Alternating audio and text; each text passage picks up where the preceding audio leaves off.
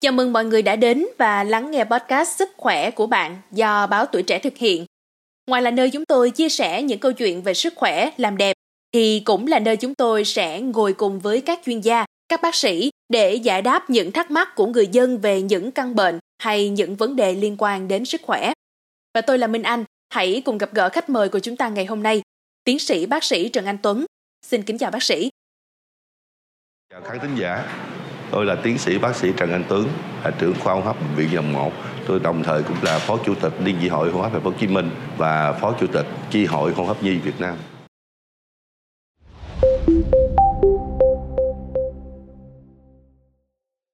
Thưa bác sĩ, thời tiết chuyển mùa cũng là lúc mà các bệnh lý về đường hô hấp ở trẻ gia tăng đáng kể. Theo như Minh Anh có tìm hiểu thì trong số các bệnh hô hấp, viêm tiểu phế quản là căn bệnh mà trẻ em dưới 2 tuổi thường mắc phải.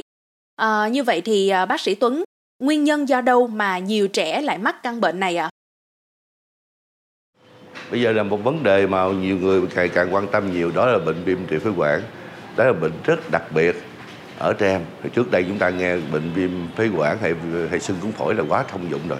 Còn ở trẻ em thì nó cho vô trẻ em nhỏ mà thành ra có cái bệnh rất đặc biệt chúng ta cần thật sự quan tâm đó là viêm tiểu phế quản tại sao chúng ta cần quan tâm tại thứ nhất là chúng ta thấy ra bệnh này rất là phổ biến theo nhiều tài liệu nghiên cứu trên thế giới thấy rằng một em bé từ nhỏ tới lớn ít nhất 90 thậm chí 100% sẽ ít nhất một lần bị viêm tiểu phế quản trong cuộc đời của nó.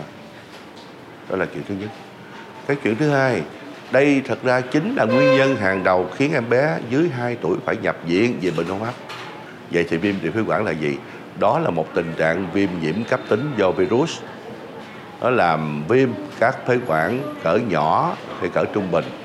Bệnh này là do, nguyên nhân là do virus đường hô hấp mà hàng đầu là con virus có tên tiếng Việt là virus hợp bào hô hấp hay có nhiều người quen tên tiếng Anh là RSV theo danh từ tiếng Anh. Ngoài ra bất cứ một loại virus đường hô hấp nào cũng khả năng gây bệnh viêm đường phế quản này chẳng hạn như cúm, á cúm và thậm chí con adenovirus là một vấn đề mà người ta đang quan tâm hiện thời cũng là một tác nhân có khả năng gây viêm đường phế quản. Dạ vâng, như vậy là trẻ bị viêm tiểu phế quản sẽ có những dấu hiệu như thế nào và khi nào thì chúng ta sẽ cần phải cho trẻ nhập viện ạ? À? Thì à, làm sao chúng ta biết được em bé bị viêm tiểu phế quản? Ta lưu ý là thứ nhất, bệnh này chỉ xảy ra ở trẻ dưới 2 tuổi mà thôi. Đó là chuyện thứ nhất. Cái chuyện thứ hai, về về phương diện triệu chứng học đó, thì các cháu có những biểu hiện cũng khá đặc trưng. Đó là em bé ho, khò khè và tùy mức độ mà ở mức độ khó thở khác nhau. Và chuyện quan trọng là các cháu sẽ có biểu hiện khò khè. Nhiều khi nó có biểu hiện giống như bệnh hen suyễn gì đó, thì chúng ta cần phải nghĩ tới bệnh viêm tiểu phế quản vậy thì uh, các trường hợp viêm tiểu quản này có cần phải nhập viện hết hay không? Thì cũng như các bệnh do virus đường hô hấp thì nó cũng sẽ tự khỏi trong đa số các trường hợp. Tuy nhiên trong một số trường hợp là bệnh có khả năng diễn tiến nặng cần phải nhập viện. Đó là thứ nhất là khi em bé có cái dấu hiệu nặng. Chẳng hạn như em bé ngủ ly bì chúng ta không đánh thức lay gọi em bé dậy được nữa. Em bé dưới 2 tháng tuổi thì em bé có biểu hiện là bỏ bú hoặc bú kém. Bú kém tức là các cháu bú chưa được tới một phần hai lượng sữa bình thường các cháu vẫn bú. Hoặc các cháu nôn tất cả mọi thứ, uống vô bao nhiêu, nôn bấy nhiêu, thì là dấu hiệu nặng đó. Thì, hoặc là em bé có những biểu hiện khác, chẳng hạn như co giật, vân vân, các thứ, thì trong trường hợp đó thì là dấu hiệu nặng. Chỉ cần có một trong dấu hiệu đó thì chúng ta nhất thiết phải đưa các cháu đi cấp cứu ngay, tại bệnh cũng rất nặng rồi. Cái chuyện thứ hai là khi em bé có dấu hiệu khó thở có dấu hiệu khó thở tức là nhịp thở em bé thở nhanh hơn bình thường hoặc là có dấu hiệu nặng hơn gọi là thở co lõm lồng ngực. Thì ngoài ra trong trường hợp các cháu viêm tiểu phế quản mà có một số cái cái yếu tố người ta gọi là yếu tố nguy cơ đó thì cũng cần phải đi nhập viện. Đó, thì chúng ta cần lưu ý những dấu hiệu nguy cơ sau. Một là em bé dưới 3 tháng tuổi. Thứ hai là em bé có tình trạng suy dạ suy dinh dưỡng nặng. Cái thứ ba là em bé có bệnh tim đặc biệt tim bẩm sinh mà bác sĩ gọi là tim bẩm sinh tím á hoặc tim bẩm sinh có kèm theo tăng áp lực động mạch phổi đó thì là nặng đó. Hoặc em bé có bệnh phổi uh, mãn tính hoặc là em bé có những một một số cái bệnh lý mãn tính hồi số bệnh lý mà bẩm sinh khác. Tôi nhắc lại là để mà em bé có một trong những dấu hiệu gọi là yếu tố nguy cơ trên thì nhất thiết cần phải đưa tới bệnh viện vì có khả năng diễn tiến nặng biến chứng và cũng có khả năng tử vong. Thưa bác sĩ, phụ huynh thì thường có thói quen khi mà thấy con mình ho hay là sốt thì sẽ tự ý mua thuốc và điều trị tại nhà. Bác sĩ có đánh giá như thế nào về à, điều này ạ? À? Nên và không nên. Tại chúng ta lưu ý rằng có một số thuốc mà theo những quy định của ngành y tế không chỉ Việt Nam mà trên thế giới thì người ta cho phép người nhà có thể mua thuốc mà không cần đơn kê toa chứ chẳng lẽ cái gì mà cũng đi chờ bác sĩ sao được chẳng hạn đó là những loại thuốc chẳng hạn thuốc hạ sốt chẳng hạn chúng ta có thể, khi con em mình sốt, nếu không có dấu hiệu đặc biệt gì hết, mình hoàn toàn có khả năng tới nhà thuốc để mà mua những thuốc hạ sốt chẳng hạn từ paracetamol để hạ nhiệt cho cháu. Cứ để nó sốt quá thì co giật làm kinh thì cũng rất là phiền toái. Hoặc là một số các cháu ho thì mình có thể dụng, sử dụng các loại thuốc mà ho có nguồn gốc thảo dược an toàn, phù hợp với tuổi của cháu thì hoàn toàn có khả năng được, chứ không không phải là không hoặc là em bé bị ngạt mũi các thứ, mình có thể mình ghé nhà thuốc, mình mua nước muối sinh lý để sử dụng để làm thông thoáng mũi cho cháu thì điều này cực kỳ tốt, đặc biệt trong các trường hợp viêm tiểu phế quản. Ngược lại thì chẳng hạn có một số loại thuốc khác, mình không nên tự ý mình sử dụng, đặc biệt là vấn đề kháng sinh, hoặc là một số thuốc khác, chẳng kháng viêm, corticoid, vân vân, mà sử dụng không theo đơn kê toa của bác sĩ thì điều này đúng là như ta nói, lợi bất mà cặp hại mà cái hại thì lớn lắm. Dạ vâng. À, bác sĩ ơi, có một thắc mắc mà Minh Anh muốn hỏi là khi trẻ em mắc phải các bệnh về đường hô hấp như bệnh viêm tiểu phế quản này thì khi mà chúng ta sử dụng điều hòa có cần phải lưu ý gì hay không ạ? À?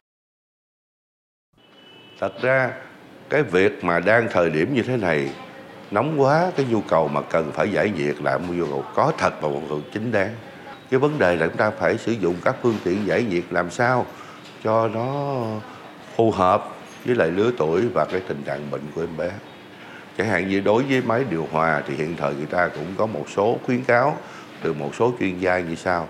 Thứ nhất á, là khi em bé đang từ ngoài nơi nóng về mà bước vào phòng thì không nên vào ngay trong phòng. Tại bởi lẽ như thế các cháu sẽ chịu sự thay đổi rất là đột ngột giữa nhiệt độ nóng bên ngoài và nhiệt độ lạnh bên trong. Thì các cháu cơ thể các cháu không thích nghi được thì các cháu sẽ rất là rất nhiều phản ứng có hại chúng ta nên bố trí một không gian đệm trước cửa phòng chúng ta. À, lau khô mình mẩy cho các cháu bớt mồ hôi bớt nóng thì hãy bước vào phòng. Đó là chuyện thứ nhất.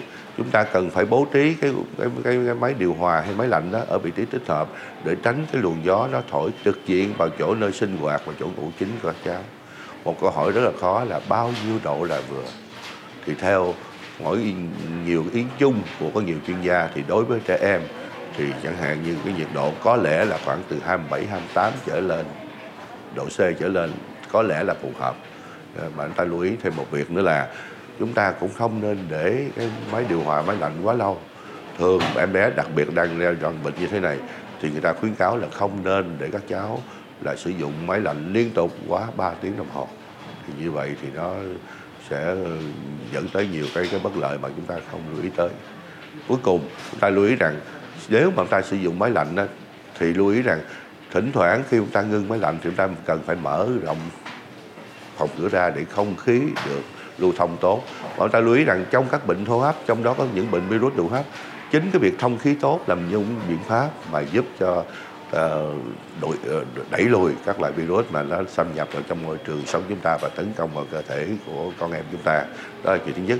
Chúng ta phải bảo đảm nguyên tắc làm sao mà làm vệ sinh máy lạnh định kỳ. Dạ. tại vì nếu không thì đó là một ổ nắm móc đó. chúng ta cần lưu ý chuyện đó.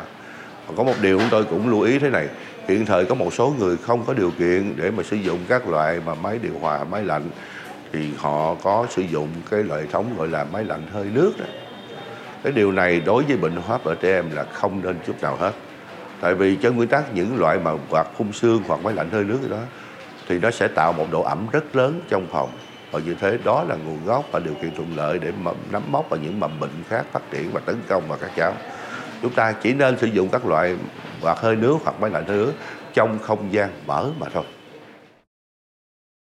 Dạ, Cảm ơn bác sĩ Tuấn rất nhiều vì đã mang đến cho Minh Anh cũng như quý thính giả đang lắng nghe podcast những thông tin vô cùng bổ ích về căn bệnh viêm tiểu phế quản. Mong là với những chia sẻ vừa rồi của bác sĩ, sẽ giúp cho quý phụ huynh có thêm hiểu biết để bảo vệ và chăm sóc sức khỏe của con trẻ đúng cách. Và một lần nữa, Minh Anh xin được cảm ơn tiến sĩ bác sĩ Trần Anh Tuấn đã đồng hành trong số podcast Sức khỏe của bạn ngày hôm nay. Cảm ơn các bạn đã lắng nghe và đừng quên theo dõi để tiếp tục đồng hành cùng với podcast Báo Tuổi Trẻ trong những tập phát sóng lần sau. Xin chào tạm biệt và hẹn gặp lại.